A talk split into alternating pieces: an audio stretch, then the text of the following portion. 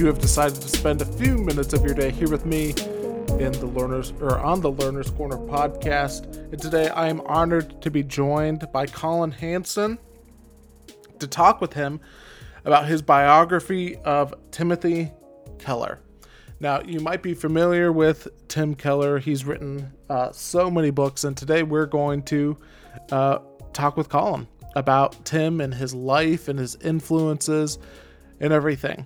Now, if this happens to be your first time listening to the podcast, or whether or not you've been listening for a long time, I do want to let you know that one of the best ways to continue on this journey of lifelong learning is through subscribing to my Substack, to where I just give out a whole bunch of recommendations from things that I am currently learning from, whether that be books, movies, podcasts, articles, songs, just the whole gamut of things. And, you know, today, and, uh, you know, again, you can find that in my Substack. And today is going to be a little bit of a, a different episode because we are talking about Tim's life and some of his influences, but it's going to be a good conversation. I absolutely love this book. It's a very fascinating interview as well. And so, let me tell you a little bit about Tim, and then we are going to jump right into the conversation. Actually, let me tell you a little bit about Collin, and then we're going to jump into the conversation. Collin Hansen serves as the Vice President for Content and Editor in Chief of the Gospel Coalition. He hosts the Gospel Bound podcast and has written and contributed to many books, most recently, Rediscover Church Why the Body of Christ is Essential. He has been published in the New York Times, the Washington Post, and offered commentary on CNN, Fox News, NPR, BBC, and many other places as well. And he is the author of his most recent book, Timothy Keller His Spiritual and Intellectual Formation, where Collin interviewed uh, just so so many people who had such an influence on Tim's life about Tim and the influence that they had on him as well. And he is also, uh, and finally, he is a member of Iron City Church in Birmingham, Alabama, and is an adjunct professor at Beeson Divinity School, where he also co chairs the advisory board as well. And so, without any further wait, here is our conversation, where we take an inside look at the people and events that shaped Tim Keller.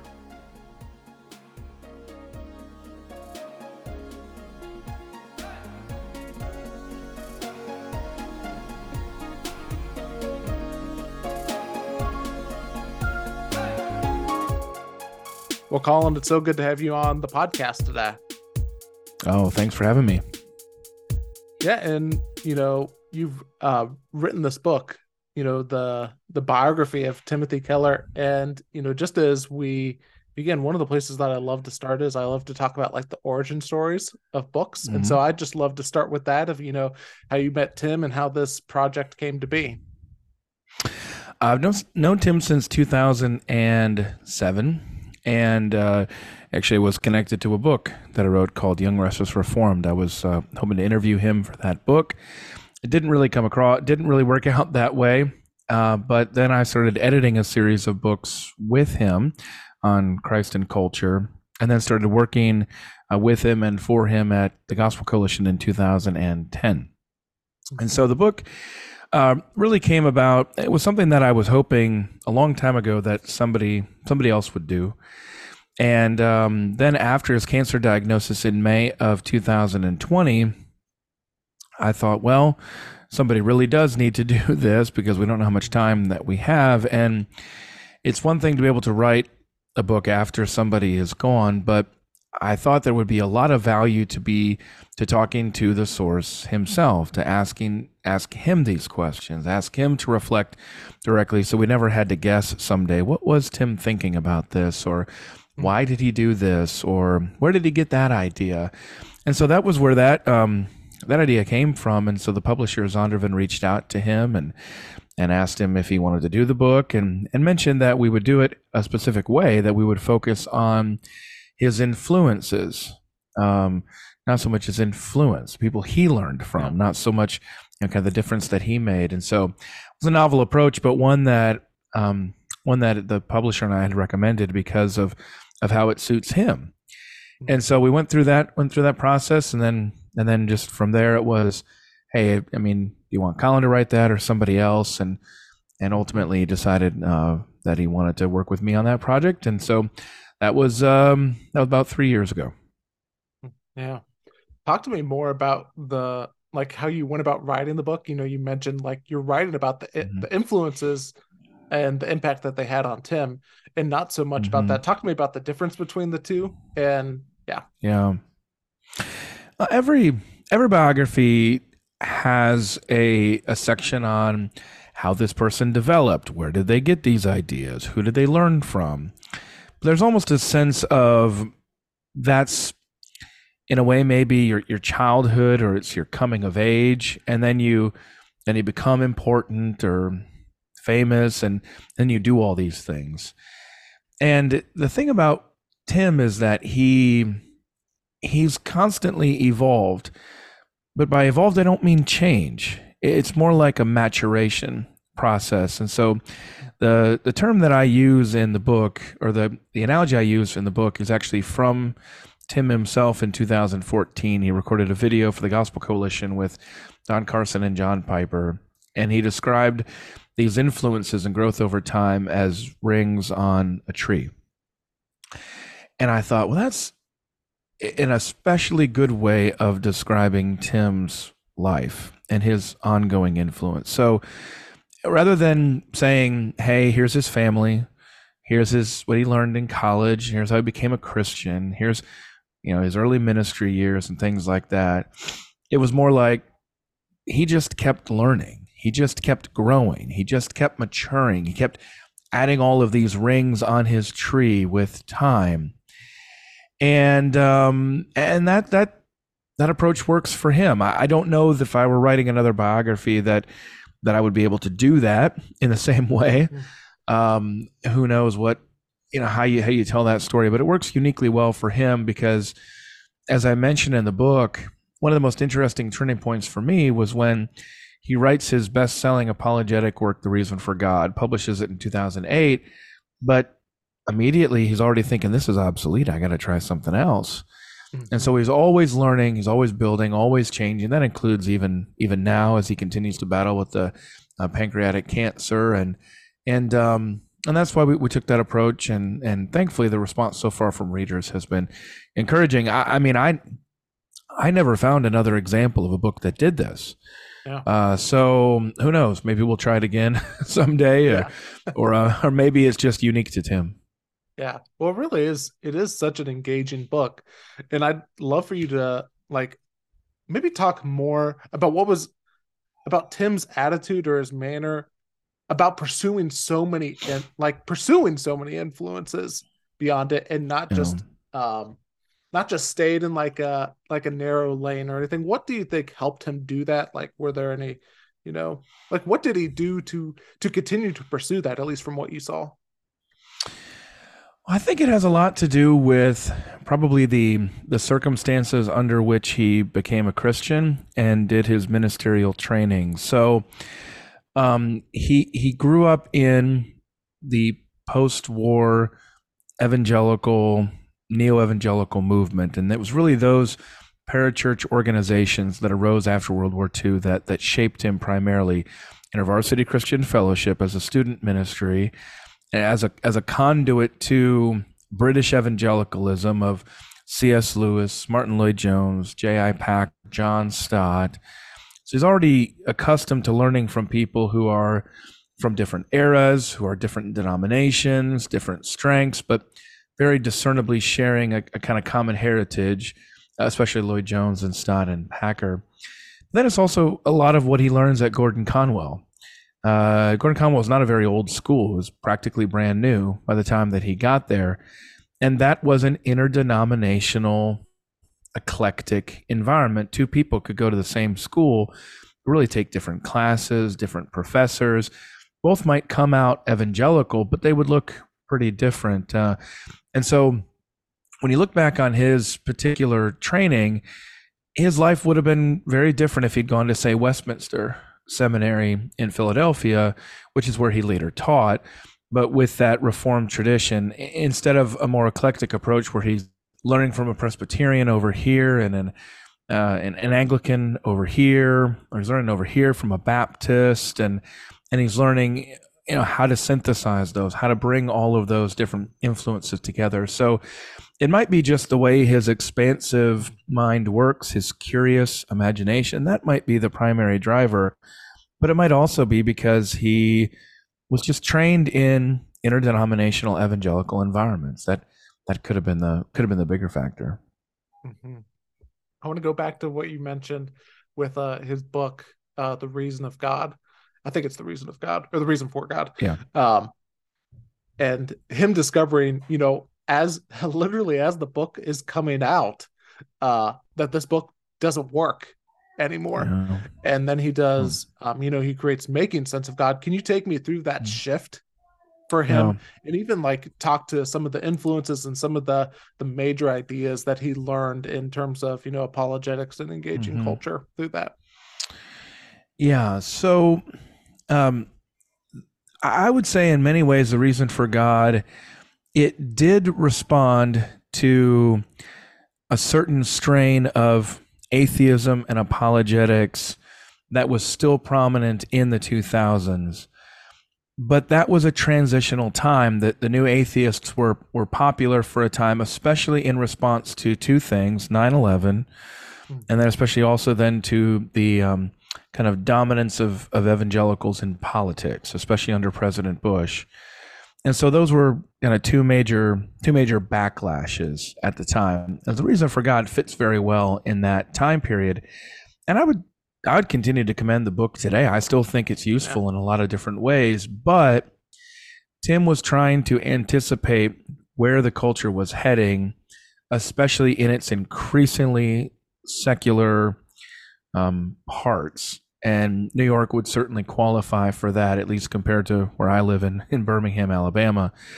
Mm-hmm. And so what was not what was not connecting was younger generations who maybe their grandparents went to church, but maybe their parents had stopped going to church. And then they grew up and they really just didn't have any kind of nominal Christian background and did not have the categories of sin or judgment or afterlife or God. It just didn't piece those things together. And so making sense, uh, making sense of God is it's like a step back. It, it's a little bit more pre-evangelism. It's dealing in some ways with more of the more of the questions that that people are asking and trying to help start starting from from there and taking them back a few steps to interrogate some of their assumptions. It's a little bit more presuppositional, I guess, is what I would say there. And so mm-hmm. that comes a little bit from his background. Uh, you asked about some of the influences there uh, through Westminster Seminary. That's the work of Cornelius Van Til. Uh, more broadly within the Reformed tradition, that's that's the work of, of Herman Bavinck in particular. Um, but then he he's exposed to a lot of new authors, a lot of new ideas uh, through his relationship with James Davison Hunter, uh, the uh, the leader of the Institute for the Advanced Studies of Culture at the University of Virginia, becomes a friend of his, a fellow fellow Presbyterian, and and Hunter introduces him as a sociologist to an entire world of social criticism. And a lot of these social critics were taking on a, a kind of post Enlightenment condition where we're moving away from a lot of the basic assumptions of Western culture the last, you know, several centuries. And uh, so there you get people like Charles Taylor, Alasdair MacIntyre, you get Philip Rieff, you get Robert Bellah. And all of a sudden, his writing, his speaking, his preaching start to take on more of those tones.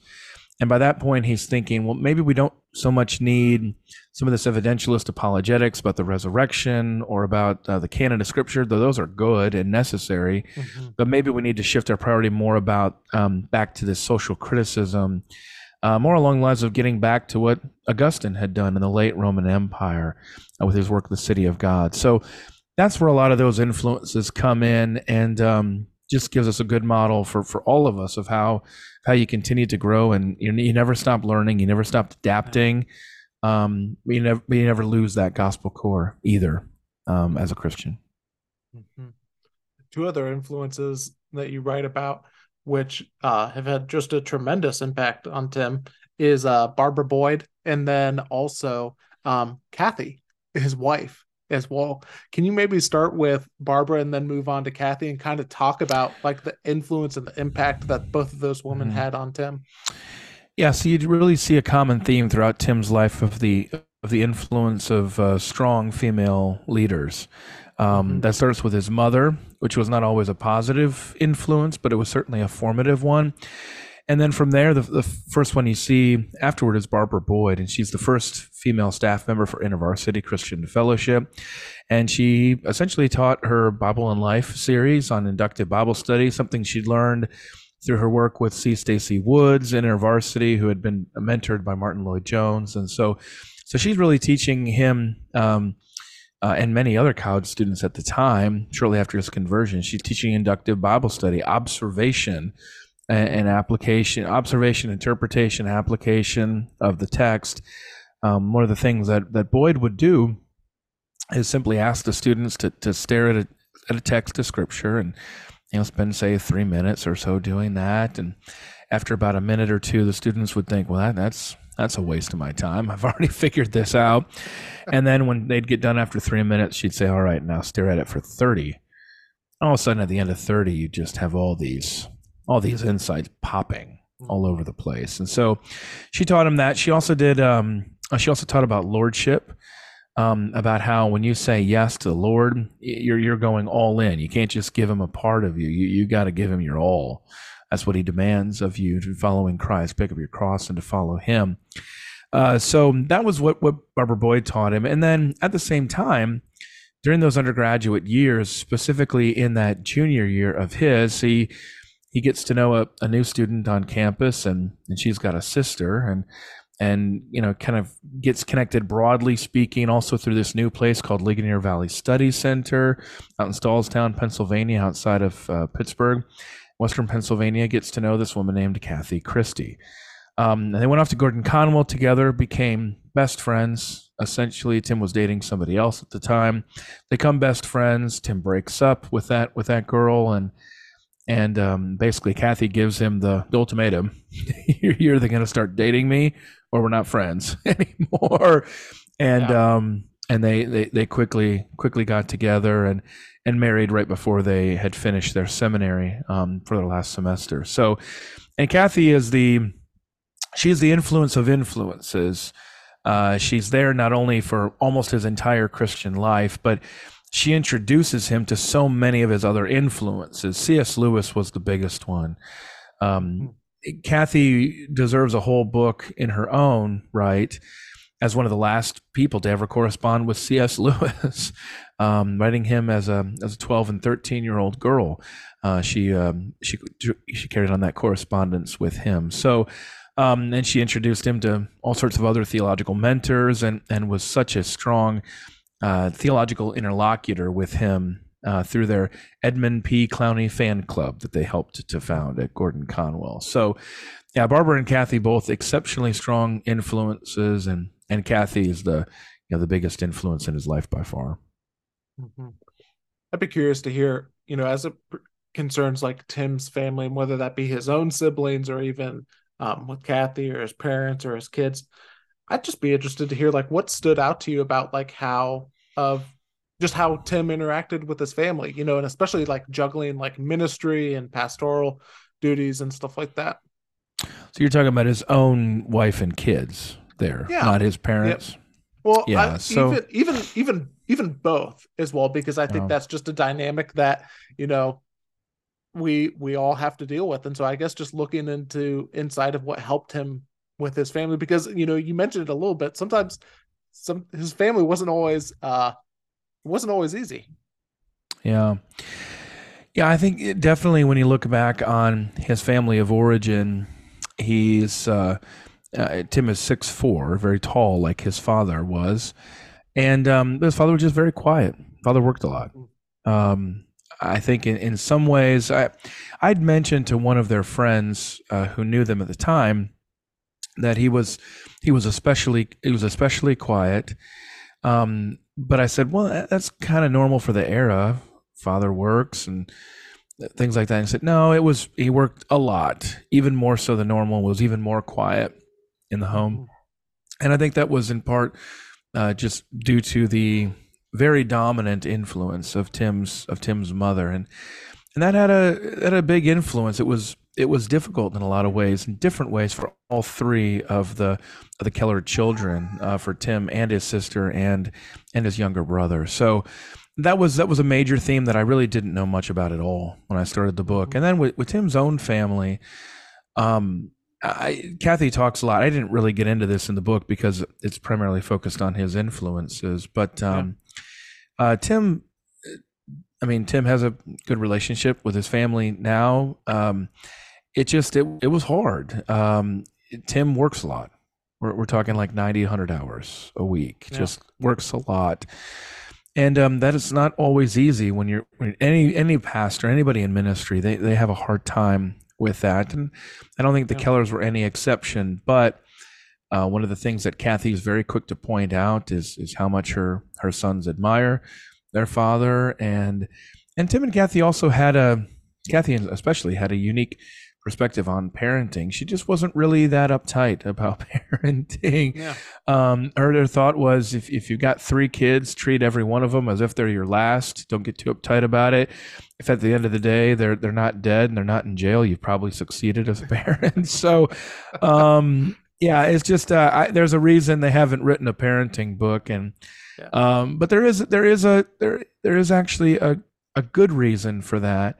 One of the things that Tim and Kathy told me is that uh, they don't feel like they were great parents, but they're really thankful for how their boys, their three boys, turned out. But they know a lot of other friends who were great parents in their estimation. And a lot of their kids did not turn out very well. And so it just felt to them like we shouldn't um, leave a mistaken impression about certain rules or practices that you follow that guarantee a certain outcome with your kids because it just doesn't seem that that's the way the Lord uh, typically works. Hmm. Yeah. You mentioned that Kathy introduced Tim to C.S. Lewis. Do you want to talk about the influence that C.S. Lewis and J.R.R. Tolkien had on Tim, which was a surprise? It was a very pleasant surprise as going yeah. through the book and finding that. Yeah. So, uh, Mako Fujimura, the visual artist, was an elder at Redeemer Presbyterian Church, where which Tim had had founded. Tim and Kathy had founded, and he said that you could always tell when Tim had not had time to prepare his sermon that week, and it was when he quoted Lewis a lot. And so if you just if you just woke Tim up in the middle of the night and you asked him to preach a sermon, uh, you would have gotten a lot of C.S. Lewis quotes. Yeah. so that's the influence of of Lewis um, as somebody who uh, Tim's not alone in this, uh, but of somebody who has unique abilities and insight as a as a theologian.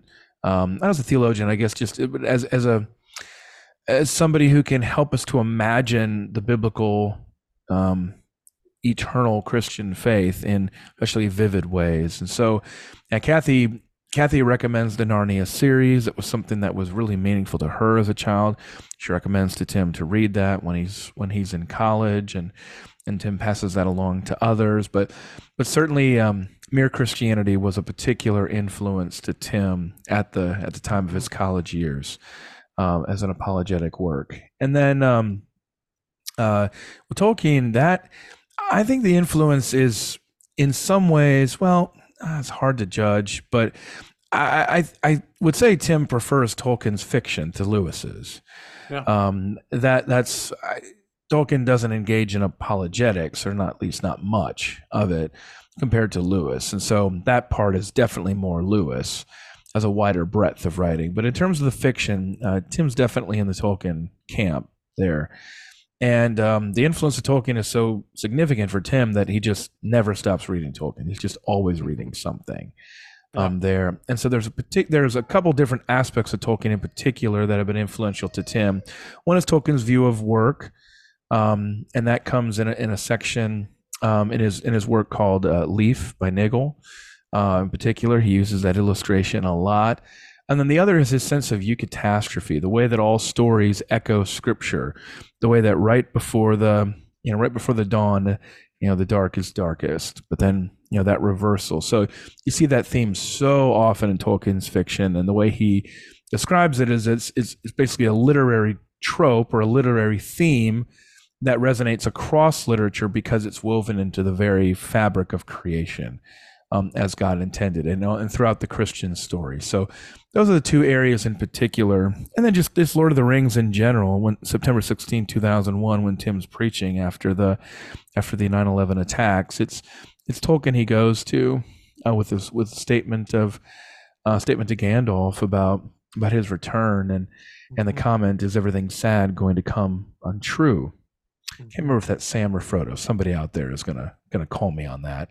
Um, and uh, um, but that of course that's the that's the beauty there. And so Tim uses that to describe the resurrection, the new creation, mm-hmm. this this this this awe-inspired response of this this this awesome response of wow.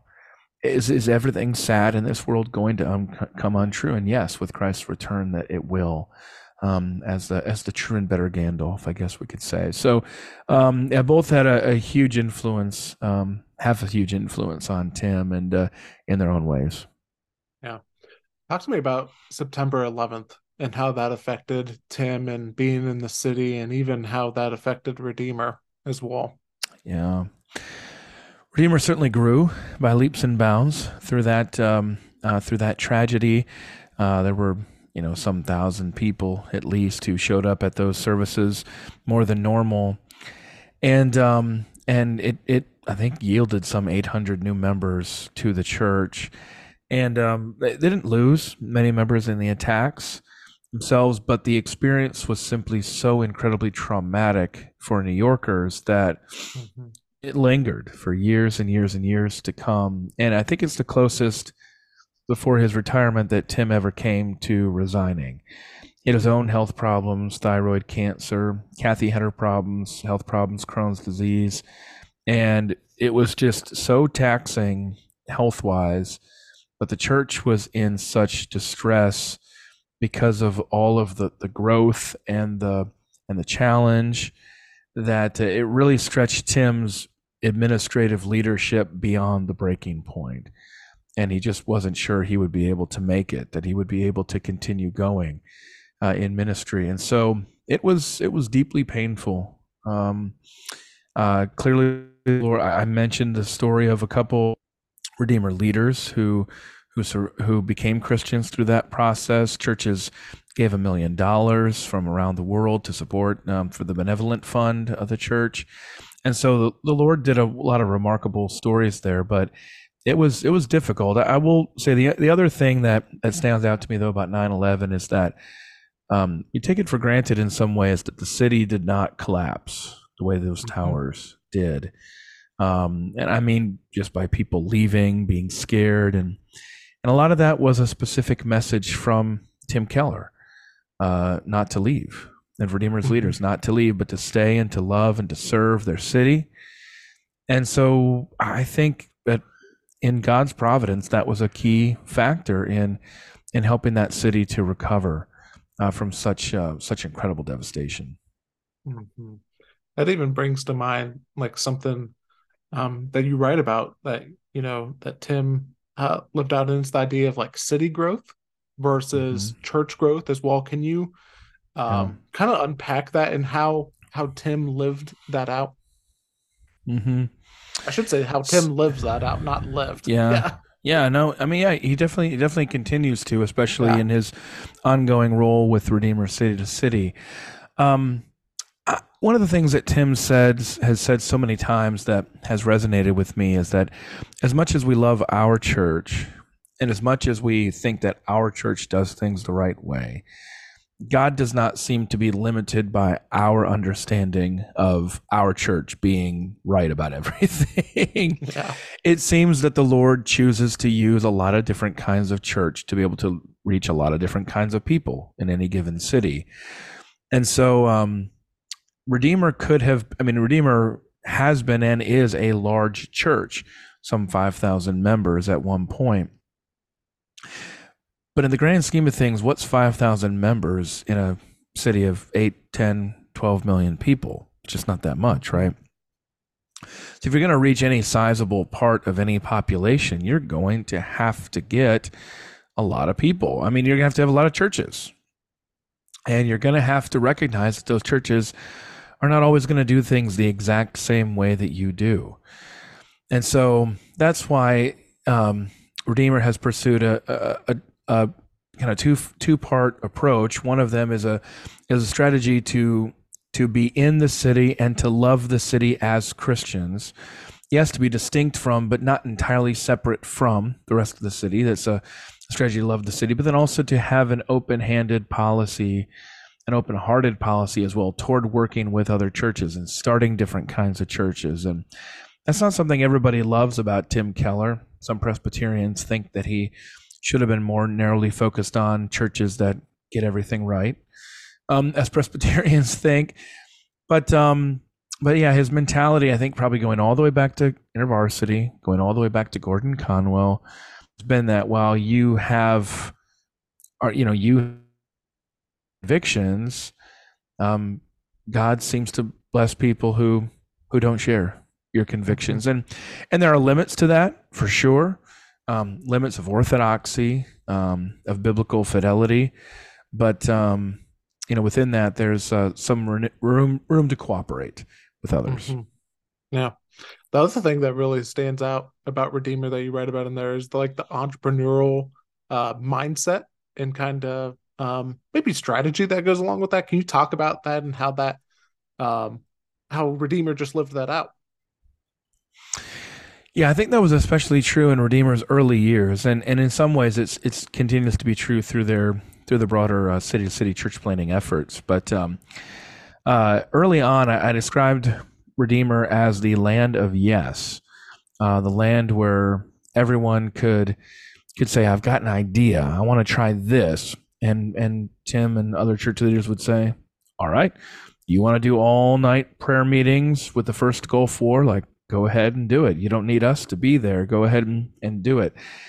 Um, I did describe though that that there are limits to that. That works pretty well for a church plant, but when you grow and, and you've got a thousand plus people coming, it it requires certain levels of of of uh, uh, just administration at that point. Yeah. and and that's yeah. often uh, tripped up Tim over the years. But uh, Tim himself is is a is a dynamic entrepreneurial leader in the kinds of ideas and and uh, and programs that he spawns just through his visionary leadership, through his writing, through his speaking, through his teaching, and so he's cultivated that kind of environment um, in the church. And so, in many ways, it it, it remains a cutting edge network. Um, and but Tim has always said that every movement dynamic needs to institutionalize. And one reason you continue to plant churches is that you can revitalize the broader institutional network. So, mm-hmm. um, a lot of Redeemer's innovation doesn't necessarily come through their church, but through their starting yeah. of other churches. Yeah. What surprised you the most? You know, you did, you know, a few years of interviews. What surprised you the most of just learning about Tim, even something that stood out to you? Uh, certainly, the thing that comes to mind in terms of surprise was learning more about Tim's brother, Billy. Um, mm-hmm. I knew just a little bit about his brother. I knew he had a brother. I knew his brother had died of AIDS. I knew his brother had been gay. Um, I I just didn't know many details beyond that. I didn't know much about his brother's conversion in hospice, about his family's uh, relationship with him, how they handled all of that. I didn't know much about that. I didn't know what Tim preached at the funeral, what message he delivered there. I didn't know he even had preached at the funeral. All those things were new to me and, and ultimately new to the world. I don't think any of those mm-hmm. things is public before this book. So, um, yeah, that was definitely a, a surprise. I mean, the other surprise is is that Tim and other students founded Table Talk magazine. I didn't realize that. um, I'm not sure they even put two and two together before that yeah. before this book. I'm not sure anybody knew that at yeah. some level because um, that was a discovery that I made as I was looking through some documents from those years that came from Tim's. Uh, uh, Tim and Kathy's friend Louise Midwood, and then I had also been reading a recent biography by Steve Nichols of R.C. Sproul, and thought, "Wait a minute, I've seen this before." No. And so, yeah, not many people would associate Tim Keller with a rogue student publication de- denouncing his professors as heretics. That's uh, I, I didn't have that on my bingo card uh, for yeah. this book. Uh, Well, I got one other question I want to ask you, but before that, I know that there's lots of other things that we could talk about in this book, but is there anything just top of mind that you want to make sure that we cover about the book? Yeah. Uh, I just I'm just interested for people to give their feedback on on on their on their own lives to be able to use Tim Keller's life of reflecting on their own. How how do you grow and mature and change without abandoning really important core beliefs? How do you how do you become more of who God has called you to be without necessarily just skipping from mm-hmm. You know from from belief to belief to belief? You know, how do you, how do you mature instead of just chasing trends? You know, mm-hmm. f- following fads.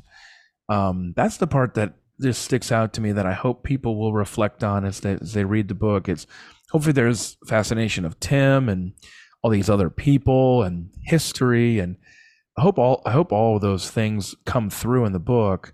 But I hope it, it provokes people to think on their own lives and, and give thanks to God for how He's worked uh, He's worked in their lives.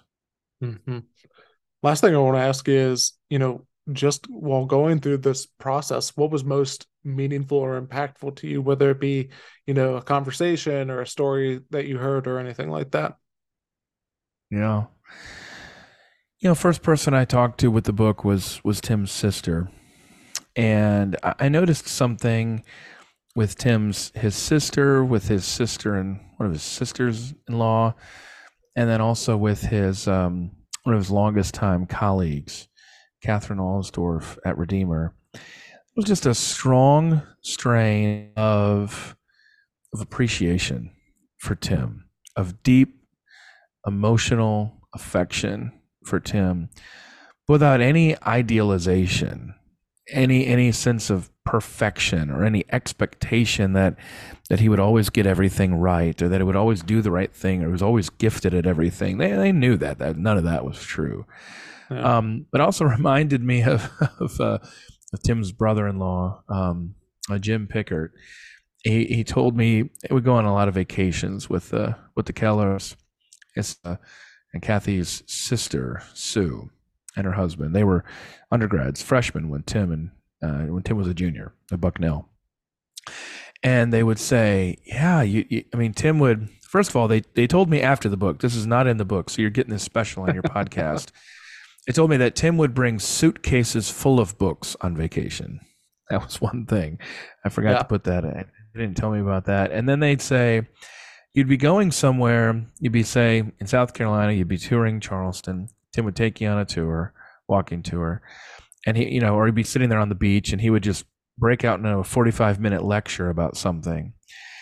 And I remember Jim Pickert saying, you know, some people might think that that was not maybe the right way to do things, but you know, it's Tim it was pretty interesting. You you were kind of happy to just sit there and listen and learn. It yeah. wasn't it wasn't that bad. And um, I liked I liked thinking about that. I thought that was pretty I thought that was pretty fun and hmm. and I thought, yeah, a lot worse ways to spend your time than sitting on a beach reading books with Tim and occasionally just listening to him launch into some sort of monologue on something interesting. It's a he's a good teacher and he's a great learner. So that'd be pretty fun. Yeah. Well, Collin, I know that people are going to want to pick up the book, you know, Timothy Keller, and keep up with you. Where's the best place for people to go to do those things? Uh, just go to timothykellerbook.com and uh, come to the gospelcoalition.org. You can check me out on Twitter at Collin Hansen, two L's, H A N S E N. Awesome. Well, Collin, thanks so much for being on the podcast today. And just thanks for doing the work and, you know, chronicling Tim's influences and sharing it with us. Great. Thanks, Caleb.